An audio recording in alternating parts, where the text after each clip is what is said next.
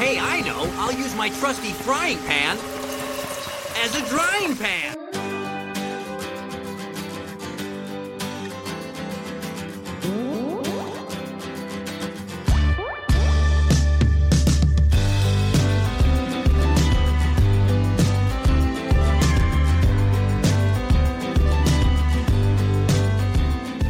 Hello, everyone, and welcome to Out the Drying Pan, a Pokemon The Series podcast. Each week, we discuss two episodes from the Pokemon anime and just wherever else happen to pop, pop into our minds. Just a quick reminder we are an E for explicit podcast, so listener discretion is advised. And I'm your host, Jacob, and I'm here with my co host, Alex. Hello, everybody. How you doing, Alex? I'm doing good. I am hoping that the storm does not come back and wreck my internet. So, fingers crossed for a good podcast. That's right. April showers bring May flowers. And speaking of, I don't know, anything, Austin, how you doing? He's our other co-host. Uh, I'm I'm okay. How are you? I'm all right. You sure you're okay? You just got a little feisty before we started recording here. I, I got a little feisty because Alex was like, "Oh, I got a doctor's appointment in like 45 seconds, so let's keep talking before we start recording." And I was like, well, "Let's fu- let's fucking record. Let's get it done with. Let's go. Let's go." That is not true. Uh, I'm going to interrupt. We had a really good brainstorming session about podcasty stuff, which is exciting, very exciting. And uh, yeah, it usually takes us like two hours to do this, so it's currently 12:30. So I'm like, yes, let's let's take this energy and harness it into the podcast. Podcast. no Bostony there. you can see all the stuff I added out when I make it down from two hours to 60 minutes. yeah, the unreleased episodes will be on Patreon. Just look forward to that. Jacob, you're the one who's going to edit out the bloopers because I ain't doing anymore. I'm done. I'm at my max capacity. They're not going to be recorded because every time we have to close Audacity out, so it doesn't do it doesn't work half the time. Oh shit! Wait, my Audacity crashed. Figured. It's about right. We're still going even if it did. You just have to restart and you'll just miss. You'll be out of the first quarter of the episode. Yeah, we'll fill you I just in. won't fucking talk. I, I hate my voice anyway. I'm not going to talk anymore. Oh god, Goodbye. here we go. Self-deprecation not allowed after 12:30. So it's 12:37. You missed your window. How's your week, Austin? Uh, my week. Oh God. Okay. Well, y'all want me to tell the story about the brake lights, Yes. in which I'm at a red. First of all, I was having a really difficult time yesterday for some reason. All right, this is taking this is taking too long. Alex, how you how you doing this week? What's going on, Alex? oh my god. Uh no no, I'm invested in the brake light story more than Austin is invested in the brake light story. Fine, all right. I began life as nothing but more than a baby, and as time grew on, my understanding of the world grew. I started sprouting fingers. Oh, I guess I'm like a fetus. Okay. I'm nothing but a zygote.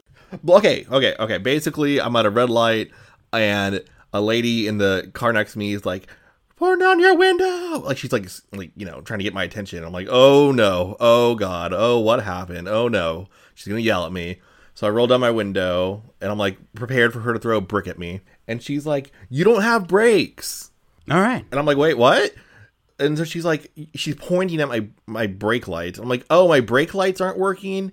And she tells me, yeah, your your brake lights aren't working. I was like, oh, oh, uh, thank you, thanks for telling me. And then she says, I I'm the queen of the brake lights. I tell people when their brake lights aren't working because they don't know it because it's behind you.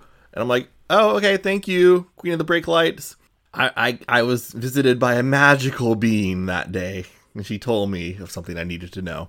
Wherever you are, brake light queen. And when the light turned green, she disappeared. She disappeared She when really light did. turned She like pulled out of there. I, I don't know where she went. she went on to help others. Her job is never done, Austin. There's dozens and dozens of people who need her assistance. I'm. Who wants to come over and check and see if my brake lights are working? Which one of y'all wants to come on over today? Uh, um um, okay. I can be there in spirit with you. Okay, so that was my week. That was my week talk. That's it. You said you had a bunch to talk about. I did have a bunch. What, what would you rather hear about? Disney adults. Okay, so I have these friends who are Disney adults, and I'm not a Disney adult because I don't have money. I, I don't knock people for enjoying things intended for children, as you can obviously tell. But I was confused because my Disney adult friends were like, Austin, we gotta show you the Haunted Mansion on YouTube. And I was like, okay. So we watched like a ride along in the Haunted Mansion in Disneyland. And I was like, okay, great. We watched the Haunted Mansion ride. And they were like, and now we got to watch the Haunted Mansion ride in Disney World, Orlando. And I was like, oh, we do, do we? So they started playing a second video in which I had to, I had to pay it. I looked at my phone and they started yelling at me because I can't not watch every single moment of the Haunted Mansion ride to see the various differences between Anaheim and Orlando's iterations of the Haunted Mansion. This took like 30 minutes. And then I was like, oh, okay, um, good. So in this ride, you like die and go to hell. And they were like, no, you die and go to hell on Mr. Toad's Wild Ride. So I had to watch the Mr. Toad's Wild Ride video. You messed up. I know I did. And and in the Mr. Toad's Wild Ride, you really do. You die, you get drunk, and you crash your car, and you go to hell. Is this real life? Yes. And so I was like, I don't remember this happening in what what is that thing called? Willows? Oh my god, what is the Mr. Toad novel called? The Wind in the Willows? I've never heard of this. There was a there's willows in the title of that, and that was the first thing that came to my mind. So, who's Mr. Toad? Is it Mr. Frog and Mr. Toad? Is that what we're talking about?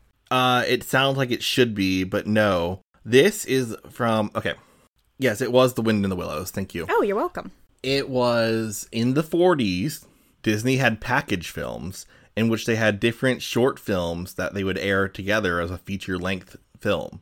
And one of those was called The Adventures of Ichabod and Mr. Toad, uh, which I believe I had on videotape as a kid because I think we had like a bootleg copy or something. I don't know. Wait, are you like Ichabod Crane, the headless horseman guy? Yep. Okay. It's The Wind in the Willows, which is Mr. Toad in his scheming ways. And the other half is The Legend of Sleepy Hollow with Ichabod Crane and the Headless Horseman. Um, so I said, Well, I don't remember the part where they go to hell in The Wind in the Willows. And they were like, Well, now we got to watch that. There you go. Oh, there you go. Digging the hole. so I had a Disney filled afternoon. What a story! I, that's n- one crossover that I never thought existed. You are such a good friend for entertaining them like that. I know I am.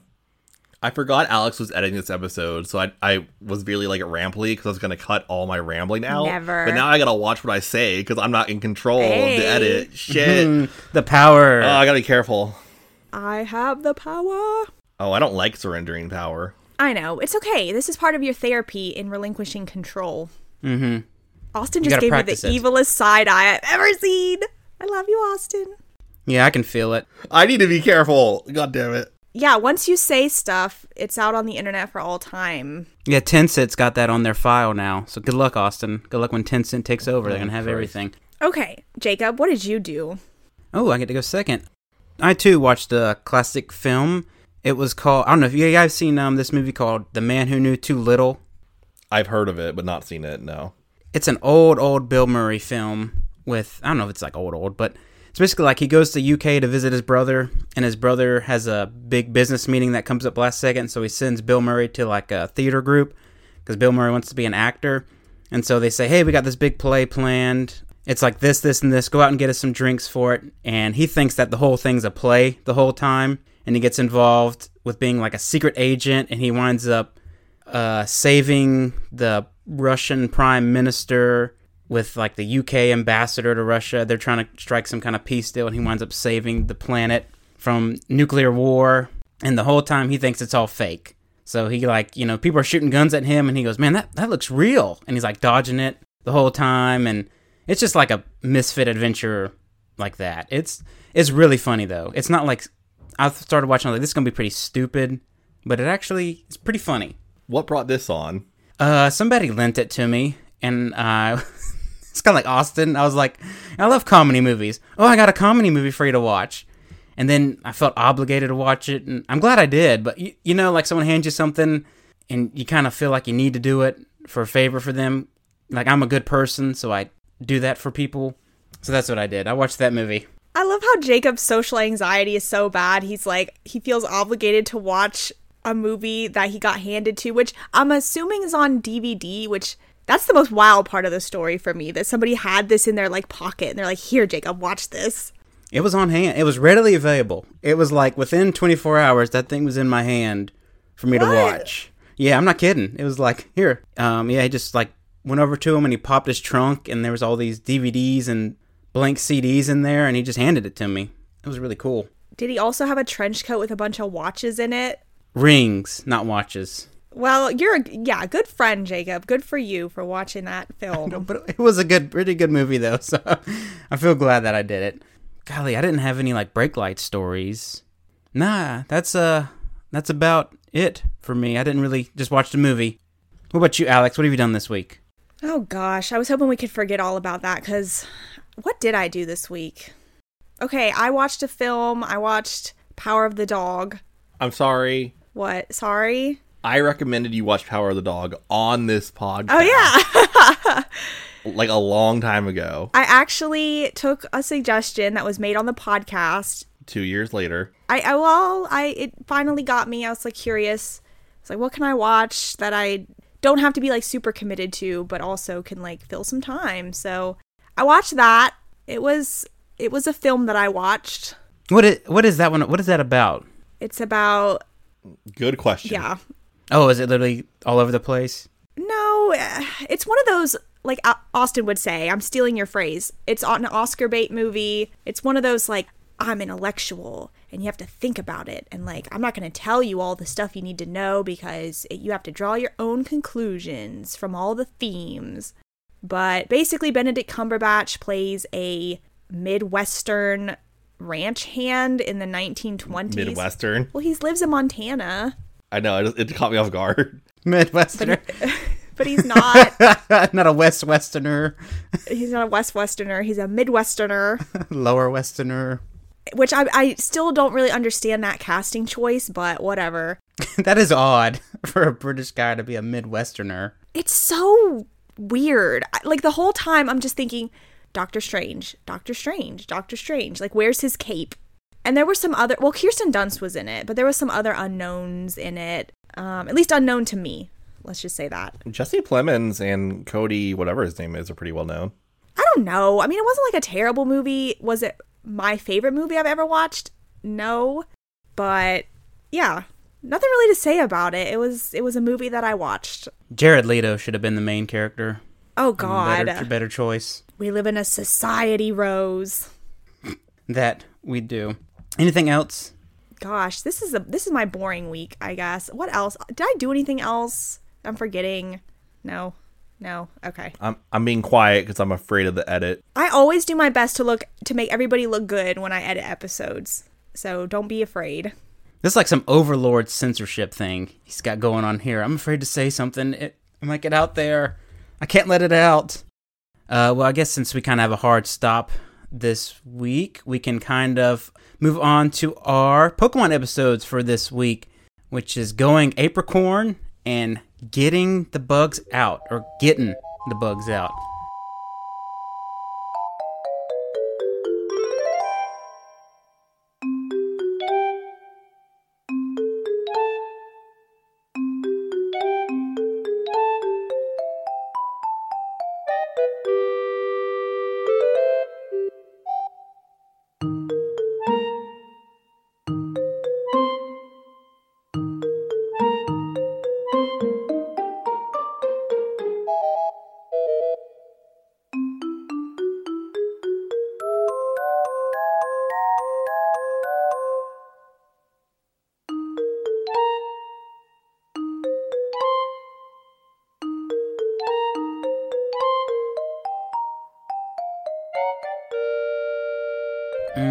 See here. The randomizer has spoken. I'll be taking 30 second challenge this week. Uh, Austin, you got going Apricorn. Uh, good luck with that. Alex, you have getting the bugs out, and also good luck with that, because that's um that's one of those episodes that um might be a little hard. All those gym battle episodes are. Golly gosh, I can't wait. Whenever we are ready. In three, two, one. All right, so we go balls ahoy for this episode. We're gonna find out about Kurt, who is a ball smith, and we hand him the GS ball, and he's like, I don't know what it is, but what Kurt does know is that apricorns make Pokeballs, big old Pokeballs, and he can make different kinds of Pokeballs with different kinds of apricorn. So Ash goes out after getting a couple apricorn Pokeballs, goes out in the wild to pick apricorns off trees, different kinds, but he gets attacked by various Pokemon along with Team Rocket, The mischief leads to them getting a- apricorns to Kurt, who makes them special Pokeballs Time. for the next episode. Yeah. Yeah, apricorns. Did anybody collect these in the I game? think back in the day I did just for the point of it. But back in the day you couldn't see the different Pokeball, so there was really no point to it. oh, they didn't give you like the fastball, the heavy ball, or anything Like, like, there was that. no sprites for them. Oh, the the one little sphere with the gray upper half. Yeah. And the, Alex, was this like your favorite episode ever? why would it be my favorite episode ever, Austin? I don't know, I want to be. Yes, yes, I fucking love Pokeballs. We all know it. I'm a freaking Pokeball maniac. I okay, I was thinking this whole time through how much I freaking love the apricorn balls, but also how little sense they make. Oh, they're shitty. They are shitty. I was thinking objectively about this. I'm like, as we're going through, which I- won't jump ahead too far, Austin, but when we're getting the explanations of all the Pokeballs or apricorn balls, I'm like, what the fuck is the point of a moon ball? There's like two Pokemon you can catch with this thing. It's more useless than it you think it is. We're, we're gonna get into that. I got a whole chart ready to go. Let's get into it. We are in Azalea Town. We are at Kurt's house. Kurt apparently did not know that the twerps were coming with his GS ball this entire time. Because they're like, Hi, we have a GS ball for you to look at. And he's like, What's a GS ball? And I'm like, Oh, I guess you could have just taken your time because no one gives a shit. Oak hasn't once called up Kurt, his supposed old friend, and said, Hey man, I have this thing, and some kids are gonna come and like bring it to you. Maybe he doesn't have a phone. But he does have a phone because it's in his house. Oh god damn it! Yes, they do call Oak. Okay, so the twerps can call Oak, but but Oak can't call Kurt. it only outgoing calls. It can't receive calls. Right. Right. This GS ball storyline has just been a disaster from the jump. N- not this is the end of the storyline. Are we excited for the the end of an era? It's about time. I didn't even know we were in an era. Like occasionally The you era would, of the get, GS ball. you would get reminded of it, but it wouldn't. okay. I don't know, Jacob, if you if you're just ambivalent about it or whatever, but I'm actually kind of sad to be honest with you. We have this whole plot lead up thing and you're like, "Ooh, the GS ball, the mystery. Oh my god, what's it going to be?" And of course, spoiler alert, as we know, it was planned to be something big. But then they just abandoned it under the hopes of people would forget about it. Like that's literally the reason. They're like, "We decided not to do that because of the movie and hope you just forget. Oh, we did. We did forget. As Kurt says, he doesn't know anything about the GS ball other than it certainly is a Pokeball, pretty much. So the twerps call Oak on Kurt's phone, and they're like, "Eh, "We finished that shit for you. Never bother us about it ever again. We should have left it with the Quagsire." And Oak is like, "Oh, okay. Oh, by the way, did you know about the new game mechanic in Pokemon Gold and Silver, in which you can get apricorns and make new Pokeballs out of them?" And Ash is like, "Tell me more." Tell me more, tell me more. Okay, sorry. Did you get any apricorns? Oh my god, cut that out. No. Oak is like, oh, you should be able to see a white apricorn tree from where you're standing. And I'm like, that's creepy for him to say. But they do, and it turns out that there's all sorts of apricorns of various different colors, and Kurt is able to craft them into different Pokeballs that have various different effects. Ash is like, uh, give me some of that. I want that sweet, sweet balls. And so he he comes running at Kurt, like running through his house, saying, "I want a Pokeball!" And the granddaughter Macy says, "Shut the fuck up!" Oh my god, because Kurt is doing some smith work. Ball Alex, were you- smithing. Were Ball you smithing. fascinated with this ball smithing going on? I was fascinated.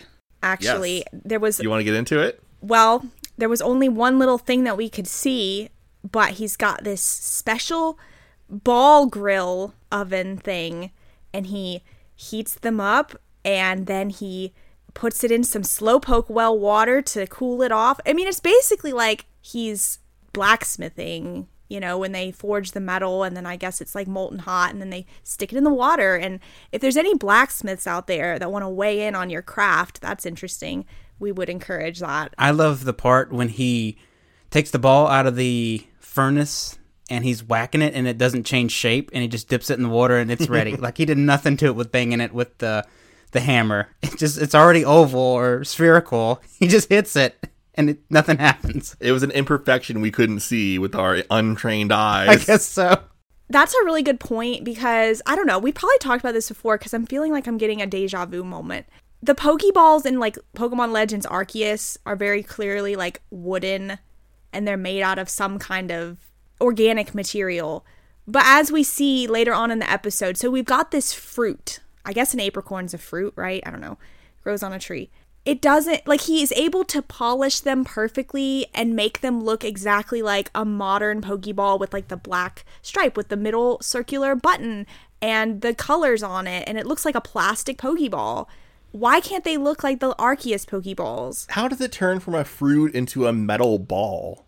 It's a chemical reaction. Okay, is it possible he's using the raw material of the apricorn and using it as like the lining of the inside of a metal pokeball that he crafts? It still wouldn't work though.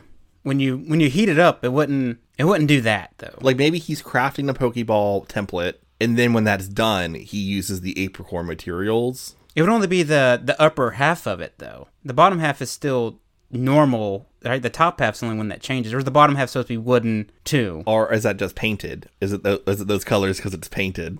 It could be painted. I think I don't know. I I'd kind of subscribe to that, Austin. Like maybe you can buy the empty Pokeball shells. Like we talked about this on the last episode, I think. Like, are there knockoff Pokeballs? Are there different brands of Pokeballs? Like maybe anyone can buy the shell of it because we've seen them when they're open, right? A regular Pokeball, and it's got mirrors and techno shit in there. So maybe he buys the empty case and then puts the apricorn half, like you guys were saying, on top. I think like you walk in there and there's like the Pokeball, and there, like Alex said, there's nothing on it, and then you walk over to the left a little bit, and there's like the those old coin machines that you put a coin in and turn it, and then a crystal comes out, and you put the crystal inside the Pokeball, and the color of the crystal determines what kind of Pokeball it is. Like a like a lightsaber? Kyber crystal Pokeball. Yeah, it's a Kybercorn. Okay, maybe the apricorns have some sort of like inebriation effect.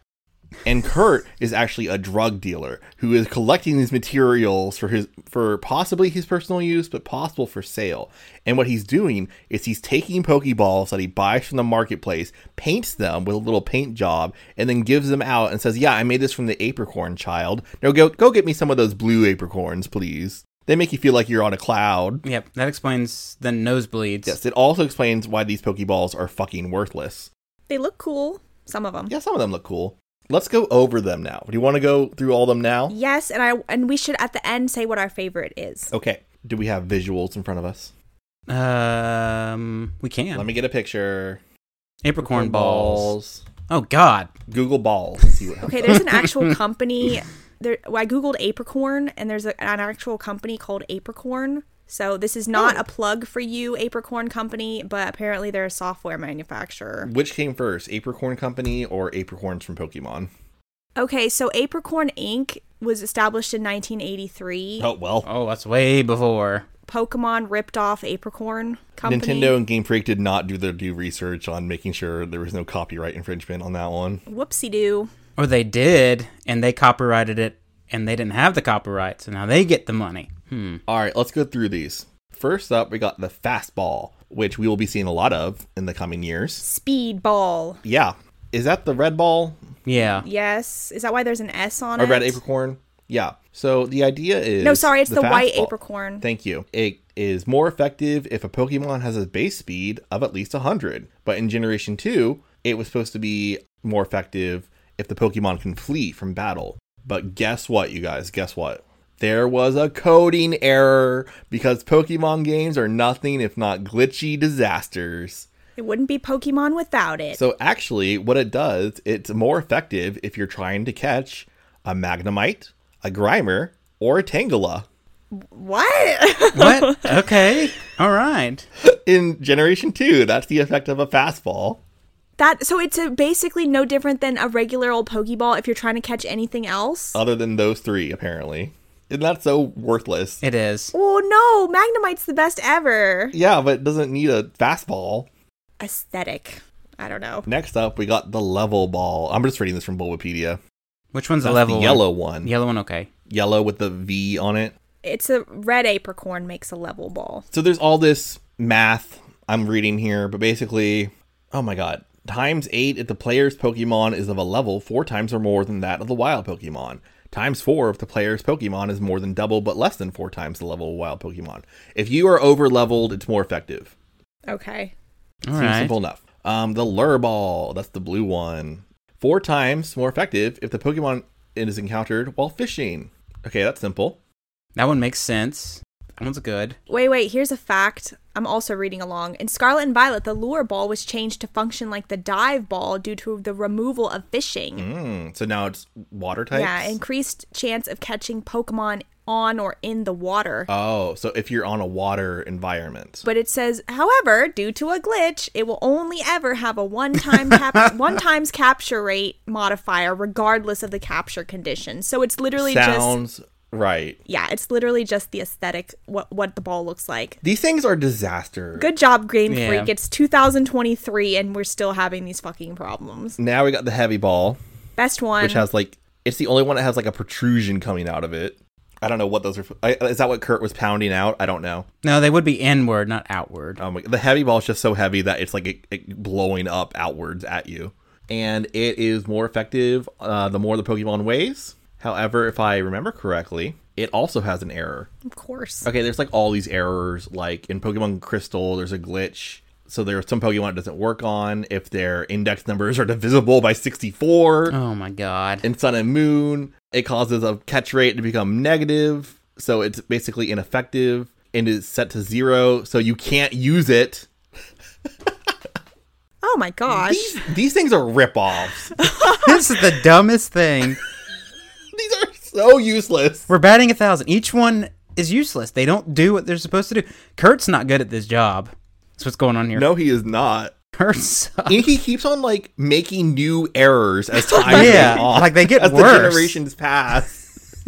He's getting more and more senile as the years go on. no, right? Here's my personal favorite, and you'll see why. The love ball, also known as the heteronormativity ball, is a ball that is more effective if the Pokemon you're trying to catch is the same species as your Pokemon, but a different gender. So if you have a male Pokemon and it's a female Pokemon, which should we get into this?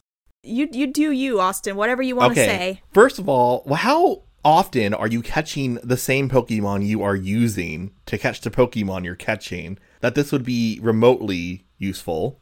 Eggs, maybe. Maybe, I don't know. And then there's like the whole like sex versus gender thing going on and like Pokemon are sentient creatures. What how do they what is their outlook on gender? So that's let's not get into that at the moment. Um, but my favorite thing is that in Generation 2, there is a glitch in which instead of catching Pokemon of the opposite gender, it's only more effective if you're catching a Pokemon of the same gender. Of course. Yeah. Dang, Kurt was just like, I'm done with this. We got to change it up a bit. yep. Okay, so I have a question about the love ball because I really am trying to picture like a scenario in which this would be useful to anyone. So, does any like meta gamers want to weigh in on this? Like, is this for like a breeding thing? Like, if you're trying to, like, if you went out and wanted to catch like a certain Pokemon and like breed it to be shiny or breed it for like EVs and IVs and all this stuff I, I don't really understand, sorry. Like, if you went out and caught a regular old Psyduck or something and you're like, okay, I'm gonna catch like a female Psyduck and then like breed it. But then like how does that work? Because don't those metagamers want to put like special moves on it? Like I, I just I don't understand when this would ever be useful. Nope, it's not. It's that's Kurt's trademark. Worthless. Okay. Next, we have the friend ball, which is the green one, which has no effect when using, other than it makes its friendship at a higher level than it would be otherwise if caught in a regular Pokeball. Um, so that's fucking useless. Does that account for anything in the early games? Friendship level? Friendship re- levels were introduced in Gen 2, and it's like Golbat evolves into Crobat, Due to friendship? Okay. and Togepi. Chansey into Blissey. Yeah. I didn't even know that. Okay. But friendship goes up really quick anyway, even if you're like not even trying. So it's who cares? okay. So really what you're saying to us is that these are an aesthetic choice. Like if you want Yes. a, a fun looking Pokeball to match. If you want to have a shelf full of colorful Pokeball merchandise, here you go.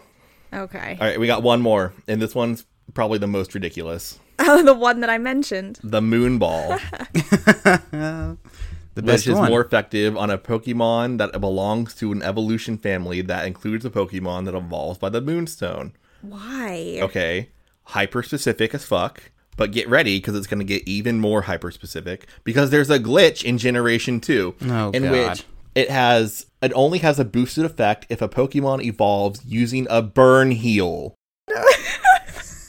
a burn heal.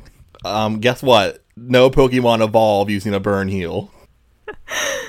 Ah, that's so great. What. Pokemon evolves using a burn heal? None. Okay, okay, that makes sense. I thought there was something I didn't know about again. Nope. Nope. This is not okay. Good, good. I feel better. I'm trying to see what Pokemon were even available in Gen 2 that would even apply to this. So, Uh, Nidorans, Clefairy, Jigglypuff. and that's it. I think is that it? Yeah, because they're Skitty and Munna, but they don't exist yet. that crazy guy probably kept buying them. That crazy guy from the Clefairy episode. Seymour? Seymour. He probably is the Seymour's man. gonna come with a armful of moon balls, but they Yep. only work on burn heal evolutions. He doesn't know that though.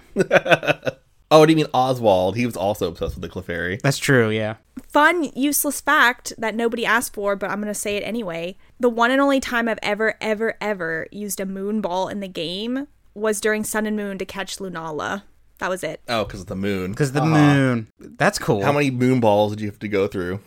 I don't remember. Let's see. How do you even get them in Sun and Moon? Because I think I only had one, and I think I had to like reset a bunch of times. They only give you like one of each later on. Yeah, fine. Okay, so in Sun and Moon, you only get it at like Mount Hokulani. I think they only give you one. Don't use your heavy ball; it won't work. or any other one of these.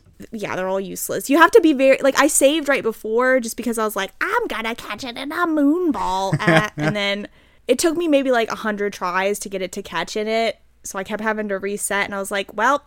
That was a waste of time, and then I never played that game again. anyway, that was fun There facts. Thanks, Austin. This is like you know when like you go to a New York or a big city and there's the guy in the corner shell selling like knockoff stuff like nice necklaces. This is like some guy that just is creating fake stuff and just painting over it. Just being like, oh look at this novelty item here. They're That's what I said. they're just useless. There's no point. They go out and do all this work. They go out and collect berries for him or apricorns, do his dirty work for him, so he can just sit here and grease and slime his way to make fake money selling fake Pokeballs. It's disgusting. Kurt's evil. He's got he's got something going on. All right, question real quick. What's our favorite aesthetically? I like I like Probably the the uh, lure ball. no, I like the heavy ball. It seems like more ergonomically friendly with those Yeah, it has like a good grip to it. Yeah, it's got a good grip to it. I think I'm torn. I'm torn between the heavy ball and the friend ball. I think they're both cute. Go with the heavy. Like you know, if you had the heavy, it'd be like you know a Twitch cube or whatever people carry around. You could just like fidget spinner. yeah, rub it in your hand. It would feel good. I would I would buy it more for that than to catch Pokemon, just because it feels good. I kind of like how simple the love ball is in its design. It's just a heart. I mean, it's cute. It seems more like a Valentine's Day gift. It does seem like a Valentine's Day yeah, gift. give it to your lover. Propose with a love ball. There's a ring in it. I don't know about you guys like playing the games, but I know in the interest of time, um, this last thing I'll say about Pokeballs, but I just I love Pokeballs so much, you guys. Every time I play Pokemon games now, I just screw all these other Pokeballs. I just catch all my shit in a regular Pokeball. Like I just Oh, I can't do anything else. What a waste of your time. I know, but it's so classic and simple, and I'm a freak, and we all know that. So, all right, that was fun. I'm like, all right, quick ball, quick ball, dusk ball, dusk ball. Like, let's get this over with. The only time I change it up is if I ever came across a shiny, which I never do, but those go in Premier Balls. So God, I can't imagine why you never finish these games. I can't imagine I being know. me. I know I it's, approach. it's scary. I scary. catch. I catch six within the first thirty minutes, and we're gone. We're out of here. Next eighteen hours. I gotta catch Lunala in a moon ball. God damn it! Y'all, I think I have a fucking problem. You might. yeah, too much time on your hands. it's called OCD. All right, I can't help it. Mm-hmm. All right, can we all agree the fastball is the worst one? It is. It's the fucking worst one. They're all bad. They're all so- Yeah, but just like aesthetically, the fastball is boring. Ugly. Sorry. Yeah. Sorry to all those fastball lovers out there. You're wrong. I think the level ball's okay. balls, balls, balls. Let's make more jokes about balls. Okay, moving Do a Twitter on. poll, Austin. Which which apricorn ball is the best ball? You could only have like three options. Twitter is so fucking horrible. Fuck you, Elon. Fuck you, Twitter. Fuck you, TikTok. Fuck you, Tencent. we've gone off the rails. It's all right. The the apricorn balls have that effect on you. They don't have any effect other than driving you crazy. Is anybody else really sweaty all of a sudden? I don't know. Me too. I know. God, it turns out they're carcinogenic God. too. Like I literally have to t- fucking take this robe off. It's so hot. Uh, y'all, I am so. I need to like turn on a fan. Oh god damn you, Kurt. God damn you, apricorn balls. I know they're getting we're heated up with this Pokeball talk. I know we're in the little furnace thing. Yeah, now. He's gonna come with a hammer and mold us in a minute. Okay, basically, this whole episode, long story short, is the twerps go to various trees with Maisie, the little girl, and she and she gives them various reasons why they can't take apricorns. I wrote each and every one down. Okay, we're gonna go one by one. Okay, first of all, Kurt gives all three of the twerps fastballs. Yay! Ew. The useless one. We, we can't get the pink apricorns for love balls because they're not right. Now, we can't get the yellow apricorns for the moon balls because there's a Pineco in the tree. Actually, there's multiple Pineco's. And Brock is like, I want a Pineco, but he doesn't get a Pineco just yet.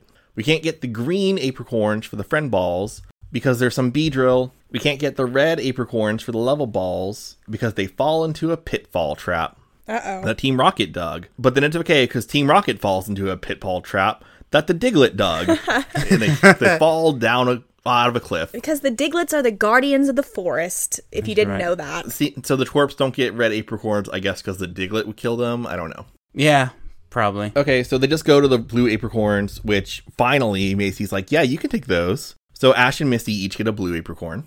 What about Brock? Poor Brock. We go to the next tree, which is the black apricorn tree, which ha- also has Pineco. Team Rocket, who got um, taken care of earlier in the episode, are back, and they have a fan attached to a stationary bike, and they're gonna blow away the apricorn so they can collect them all. But really, all they do is annoy the Pineco, except for the one Pineco that is not having this at all. And Pineco is gonna blow up Team Rocket, and the twerps are like, "Pineco, don't, don't sacrifice yourself. It's just Team Rocket." Pineco don't die when they self-destruct though. I know that. You know that. Everyone knows Okay. that except for the twerps. And so Maisie's like, Brock, you have to use the fastball on that really fast Pineco. that has no legs and arms or any extremities. It's not a Magnemite. it's not a Grimer. And it's not a Tangela. But do it anyway. Pineco make no they make no sense. That Pokemon. Okay, let's discuss Pineco. What do we think of Pineco? I love Pineco. It was probably one of my favorite Pokemon in Gold and Silver for battle because I would just level it like crazy to 100 and then I would just self-destruct it and then revive it and just keep self-destructing it in battles to win. And that was my favorite. The what that confuses me about it is it has like a web thing that it is able to like go up and down the tree with. Because it's a bug. It's a bagworm. It's not a Pineco. Okay, that Can makes I read sense. some bagworm facts? All right, bagworm facts. I got a bagworm in Animal Crossing. Really?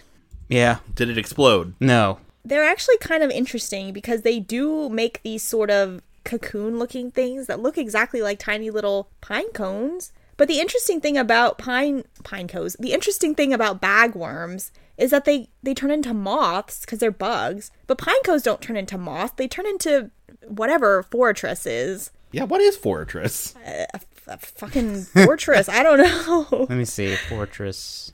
Oh god. It's like a clam. They're inoffensive to humans and inconspicuous, although some are occasional nuisance pests. That's all there is to say, really, about the bagworm. So they don't explode. Okay. They're kind of gross looking, but that's alright. Well, Brock doesn't think they're gross looking because he catches his Pineco. And now that we've saved Pineco from exploding, Pineco happily explodes in Brock's arms. Nobody gets hurt or anything though. So we blast away Team Rocket, I guess, whatever. And we return back to Kurt's house. We give him all our apricorns that he's going to make into balls. And he says, I'll give those these to you at the end of the next episode. So just wait. He also says, I'm going to keep my eye on this GS ball a little while longer. And uh, if anything comes out, I'm going to let Professor Oak know. And the twerps are like, I'm sure you are. And then Kurt informs us that the gym has reopened, and Ash is like, oh shit, gym time. And we run away to the gym. The end. So,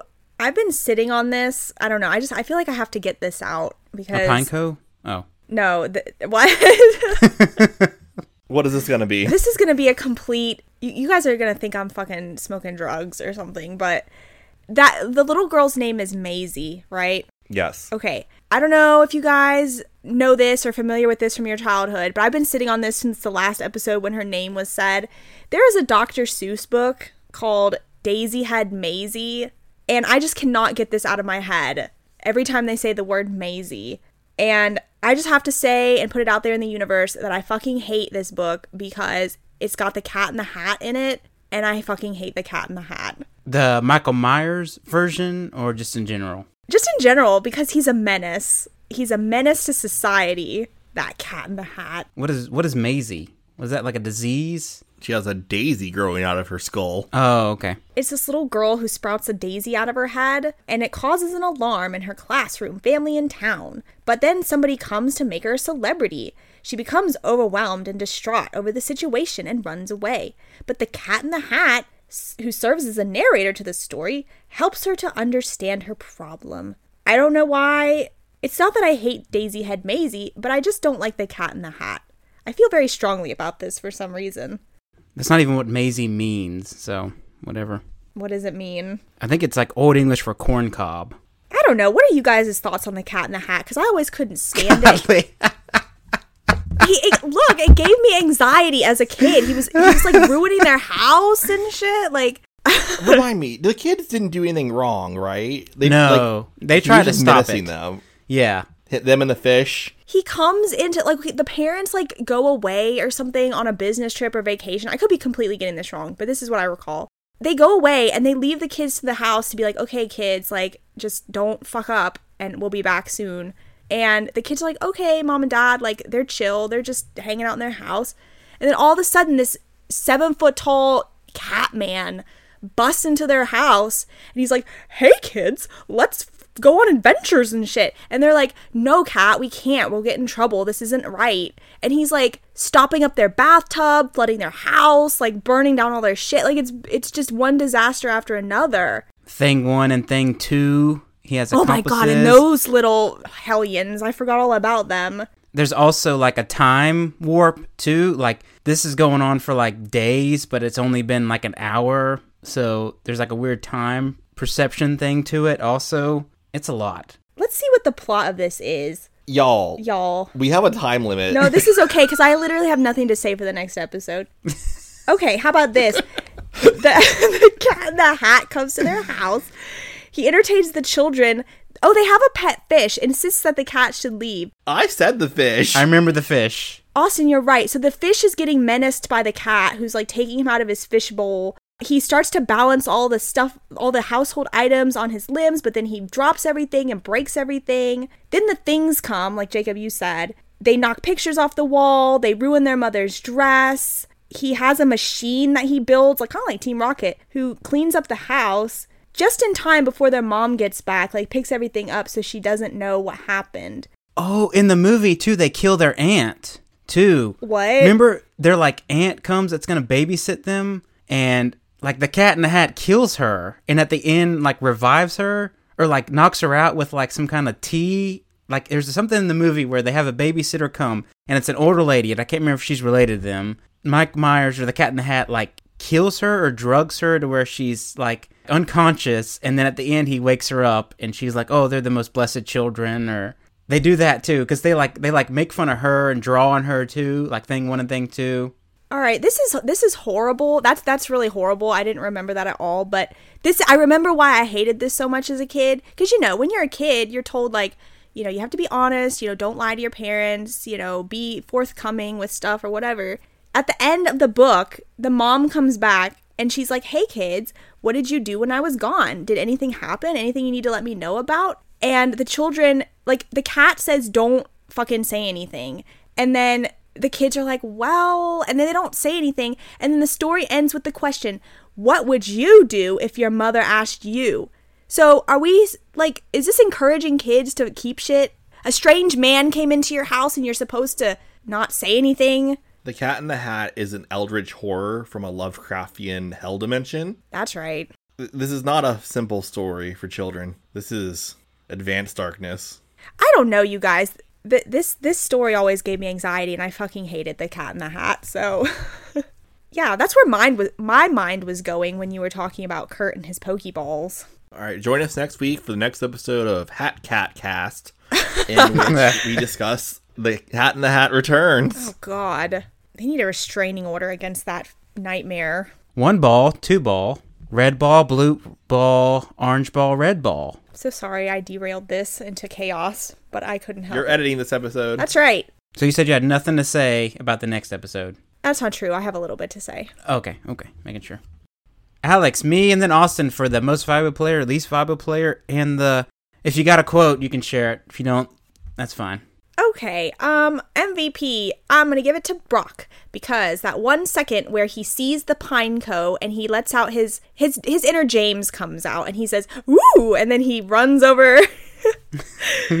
I noticed that too. It was so cute. I loved it. I was like, Eric Stuart, please, you're too much sometimes. If I remember correctly, Brock, his Brock gets like more and more hammy as we go on. He's just having he's living his best life. He's enjoying it every second. I can tell. So LVP, I didn't write anything, but I'm gonna give it to the GS ball because we never find out. Spoiler alert, what's in it, and it really pisses me off. All right, uh, quote. Typically, I wouldn't side with Ash in this case, but I feel like as I've gotten older, you know, I- I'm not a rock the boat kind of person. I typically don't speak up, but he has a comment where he's like, at the beginning, he's like, I'm gonna get an apricorn ball because I think they're cool. And Misty's like, wait a minute, Ash. She says, Have you ever heard the saying, easier said than done? And Ash says, What do you mean, Misty? Don't you know you never get anything unless you ask?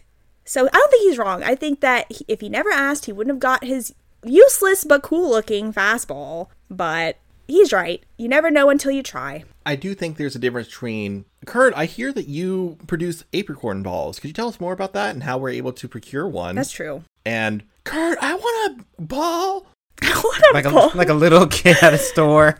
Yeah, Help me! Give I mean, me a he's ball. ten. He's ten, but Yeah, okay, so you're right. The approach was wrong, but he was excited. But he, you know, in, in a general sense, like, you never know until you try. The answer's always no until you ask. or force your way in there and make someone do it for you. So they ended up getting not one, but two different kinds of apricorn ball. They got each got a fastball, and then they got a lure ball and a heavy ball. So half of these are never going to be used.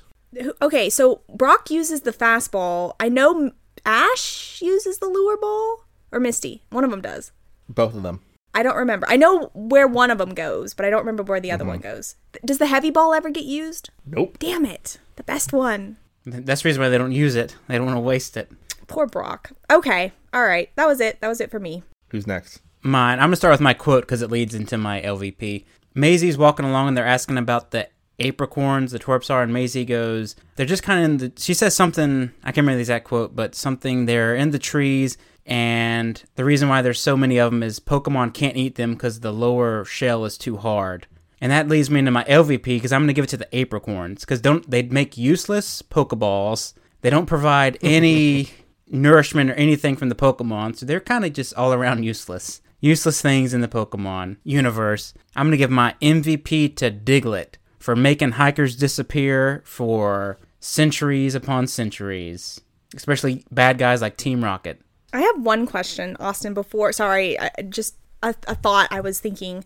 Do you think that apricorn trees, knowing how useless that they are, are an invasive species being cultivated by Kurt and now they've taken over like a That's a kudzu or something? Well, there's seemingly only one of each in the world. Is the confusing part. Do they not grow anywhere else outside of this mountain area? I get. I don't know. We never see them ever again. I don't know. They seem useless in all regards, Jacob. I, I agree with you. So I'm wondering if this is just some kind of like invasive species that Kurt brought over and is wreaking havoc on the.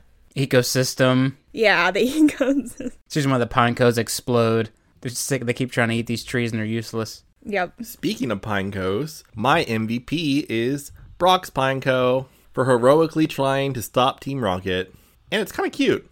My LVP is Professor Oak for not telling Kurt that he had visitors coming. my quote will be when I talk about love balls, Brock says, Do you suppose that a Pokeball made from this kind of tree would help me catch Nurse Joy or Officer Jenny? So Misty pulls his ear and says, She didn't say they were magic. Oh, that's good. Poor Brock.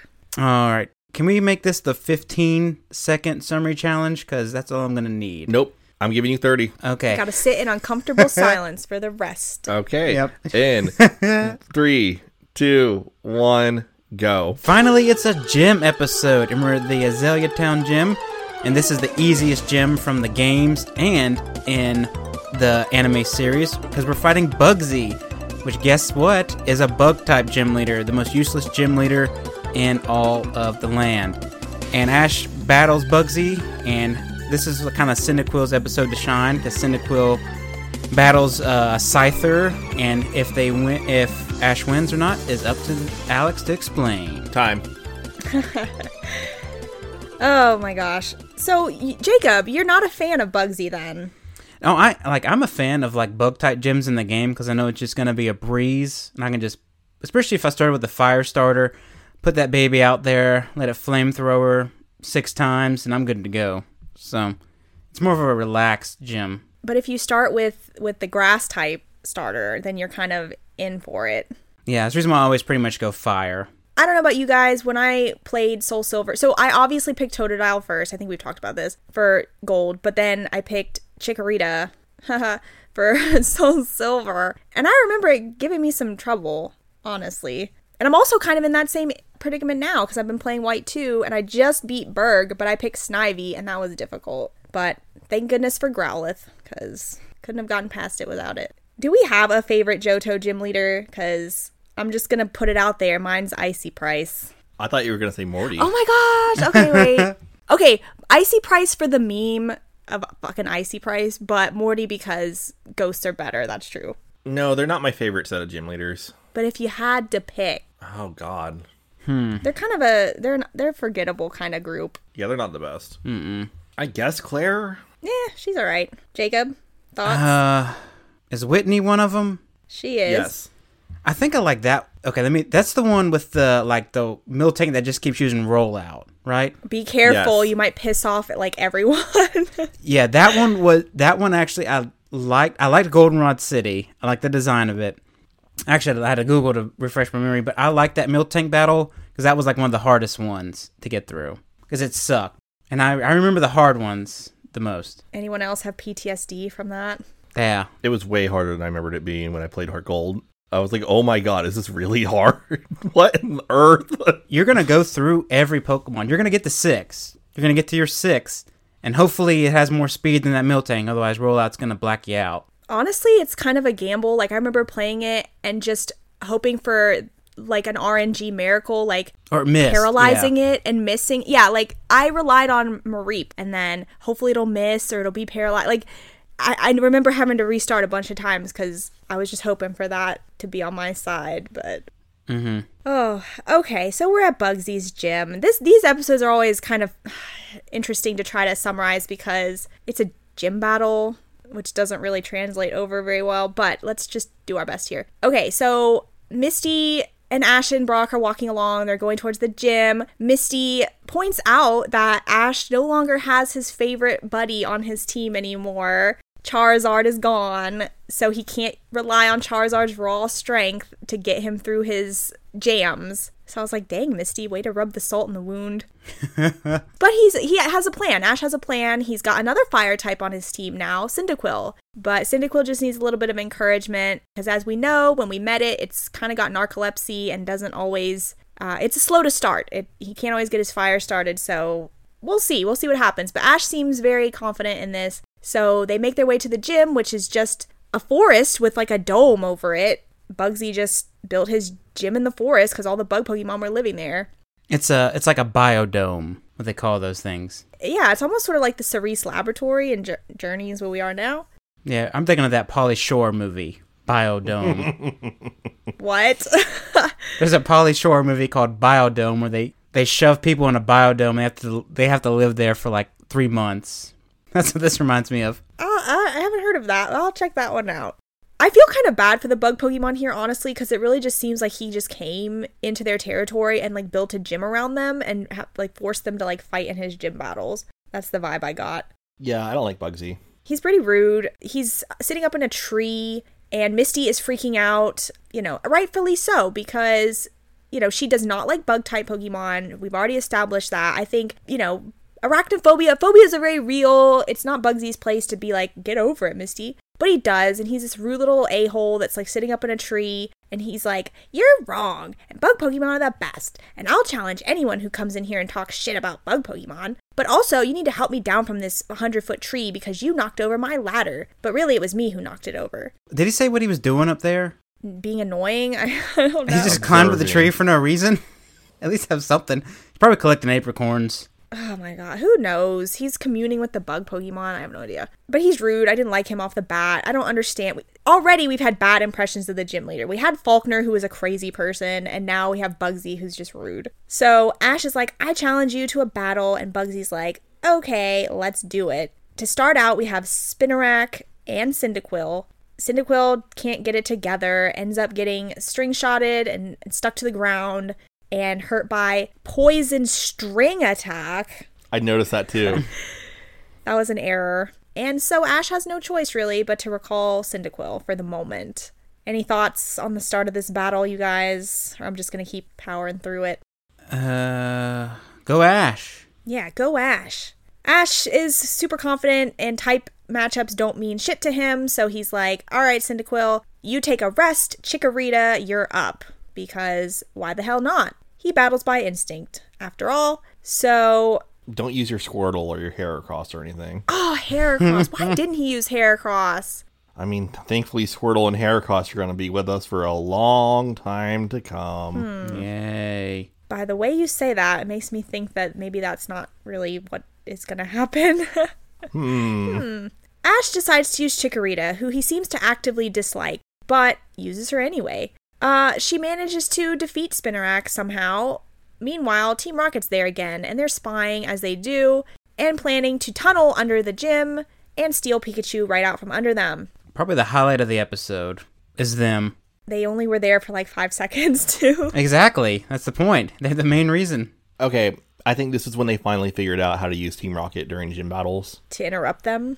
Yeah, they're just there to interrupt the flow, and they don't actually do anything to interrupt the battle. So I'm okay with that. I'm okay with that. They're there, but they're not really there. Yeah. So Right. Chikorita manages to defeat the Spinarak, and he calls out. So Buggy, Bugsy calls out Metapod next. Um, I think at some point during this, Team Rocket has tunneled under the gym, but I kind of wasn't paying attention. I know they get hit by like a stray thunderbolt, and then I think they go away for the rest of the episode. Meowth has like a stethoscope he's putting up on the bottom of the gym, and he's like, Pikachu's not breathing, or something like that. But it turns out it was just like charging up for Thunderbolt. Yeah, he's he's tracking its movements with a stethoscope. Yeah, and Shocker, Pikachu gets rid of him. Ah, shocker. Yeah, so Bugsy calls out his OP Metapod and keeps spamming Harden, which is really fucking annoying. I love Metapod. I just. It's so stupid. Poor Metapod's thing. back to, to disrupt the physical plane of reality again. I, I all I could think of, you guys, was our episode on Metapod and like what the fuck a Metapod even is. Episode two of the podcast, if I recall correctly. Yeah, every time it comes out, I just laugh. It just looks ridiculous. Yeah, go back and listen to those episodes, but be warned, the audio is kind of something. You, yeah, listener discretion. We're nothing advised. if not earnest. How about that? That's right. So this Metapod though is pretty strong, pretty powerful, and it manages to take out Chikorita with one single tackle attack. And that's when we get Pikachu.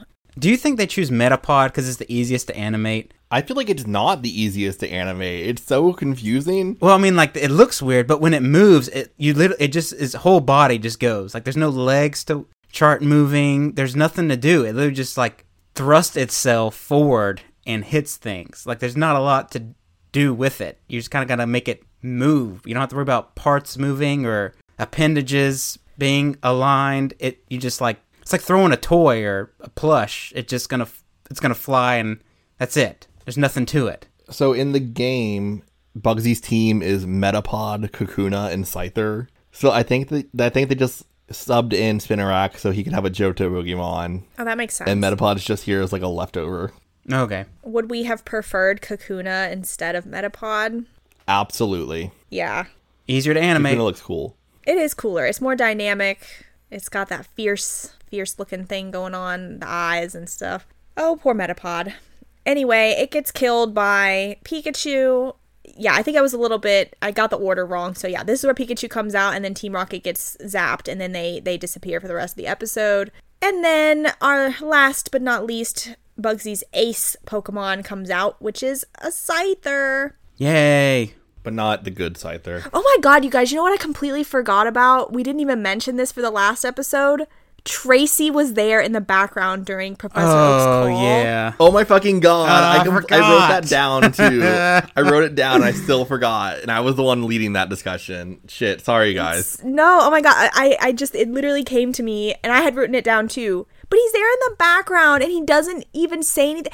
Ash and they, they don't even say hello. They don't acknowledge him. He's just in the back cleaning a mess. Like a Pokemon had an accident on the floor and he's wiping it up. That's all he's doing. He's literally he's frozen in place. They don't animate him. He's less animated than the Metapod. He's just frozen mid action with two Nidoran, and I'm like, It's not even really Tracey. and Oak like gets out of the way, and there's Tracey, and they're just like, don't say a word to Tracey. That is so- Don't acknowledge him. sad, you guys. like he doesn't come over and say, "Hey guys, how's the adventures?" Ash and friends don't say, "Hey Tracey, how are you doing there?" Like how nothing. I Oak hope got when they rid of saw. Tracey, they like duck down to get Yeah. out of the view. Tracey turns his head. They're like, oh, I can't see it. I think Oak got rid of Tracey, and this is just like a cardboard cutout he uses to Oh say, like, look, look, Tracey's still here. He's still alive. He's not gone. God, I miss Tracey now. he gave us so much material. Did. The worst characters give the best material. Oh, when's Richie coming back? Oh God, we can write him in. Just say he's there. We could. Does who does Richie's voice? Was that also Bugsy? The voice of Bugsy because it sounded familiar. I think so. Uh, Tara Sands. maybe I don't know who voices Bugsy. You want to look it up real quick? I'm on it. Sean Astin. No. Sean Astin. That'd be amazing. Oh shit, doesn't say. Oh yeah, Tara Jane Sands. Okay, so the Okay. same. Okay, Bugsy was Richie, so Richie was with us technically. yeah.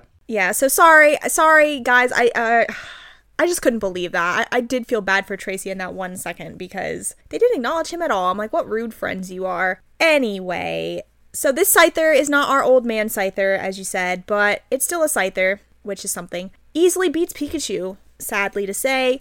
And that means that Ash has just got Cyndaquil as his last Pokemon, and he manages to get his little flame started, but Bugsy uses this like swords dance as a defensive move and it's like spinning around. But Ash comes up with a really ingenious strategy, actually, to have Cyndaquil jump right mm-hmm. over it, match its spin in the opposite direction, and basically trap Scyther in this fiery vortex and wins. It's a good thing Cyndaquil is so like jumpy and fast and moves around a lot. Yeah. Even though its its flame engine doesn't work. this was really an interesting thing. I know we talked about this at length before about Ash using like the environment and kind of these unorthodox like methods to win. And obviously the physics differ from the show than in the games, but I don't know. I thought it was a good call by Ash. He won. So, A good showing for him. any other thoughts? We beat him. We beat Bugsy. What number? What number is this? This three? The second gym. Are you kidding me? This is the second gym. Jacob, buckle up. We got Oh we got a ways to go. In my head, I was like, "This is the third gym," and I was like, "I can't remember the second one," so I was like, "Probably didn't matter." Oh, my no. god! Just We're in the second gym.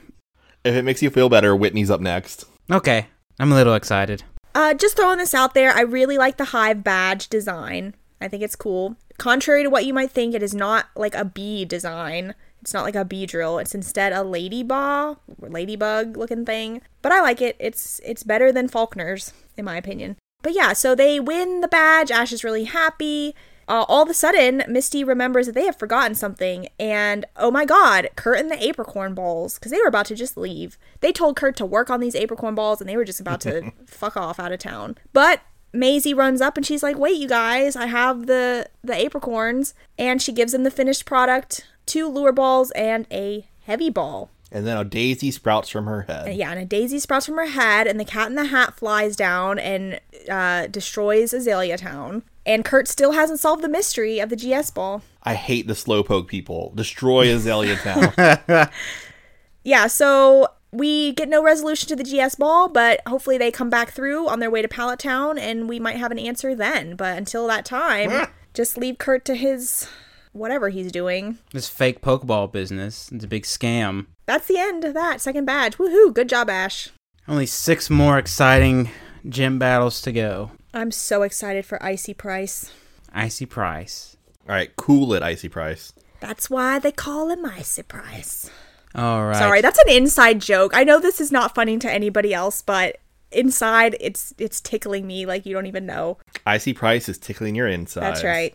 Oh my god. Oh my god.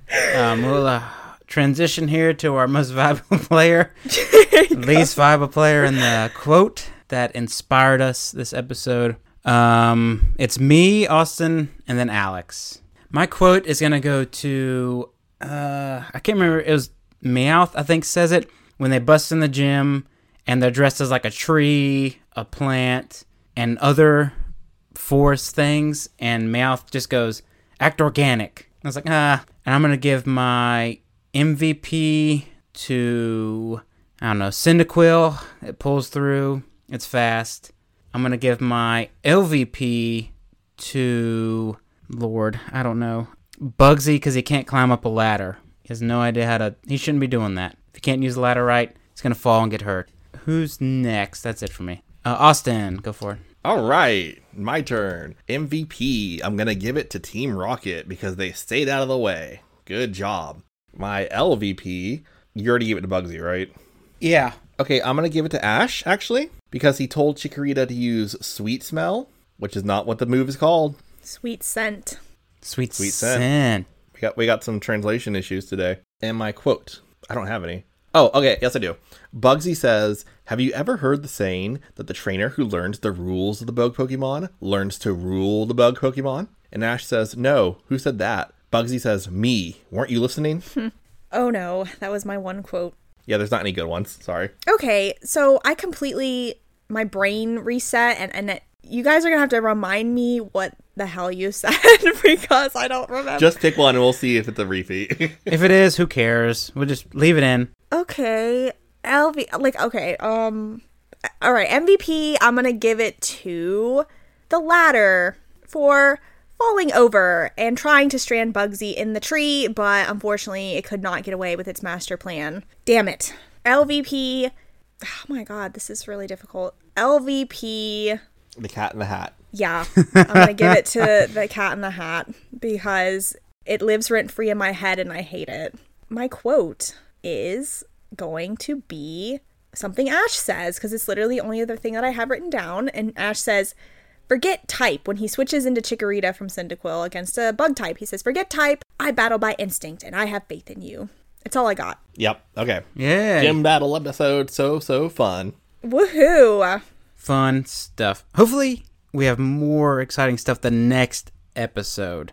What is it? What we got on the agenda next? What are we going over? If I recall correctly, we have a far fetched tale Okay. and tricks of the trade. Oh, okay. We got some going on there. I don't remember those, but I don't either. might be good. What are those episodes? Obviously, Far Fetched is there. What are the tricks of the trade episode? We're gonna meet someone. Are we? Yes. Is it somebody we like? Yes. Really? Yeah. 20 Wait, wait, wait, wait, questions. wait, wait. no, no, no. You're, you're going to find out. You're going to find out next week. No, I won't say Next ep- anything, but I just want to know for myself so I can have a reaction. I just wish Tricks of the Trade was the Going Apricorn episode because, like, Kurt fakes that stuff. You know, that's what it should have been. You just spoiled it. I didn't say anything. What'd I say? All right, ready to close? I'm ready to close it out here. Are we good here? Tune in next week because it's a doozy. All right. Thank you all for listening. Be sure to leave us a five star rating. Please do that. And if you have any questions or comments for the show, be sure to send them to outofthedryingpan at gmail.com. Again, that is outofthedryingpan at gmail.com. And be sure to follow us on Twitter at outofdryingpan. Again, our handle is outofdryingpan. And join us next time as the journey continues.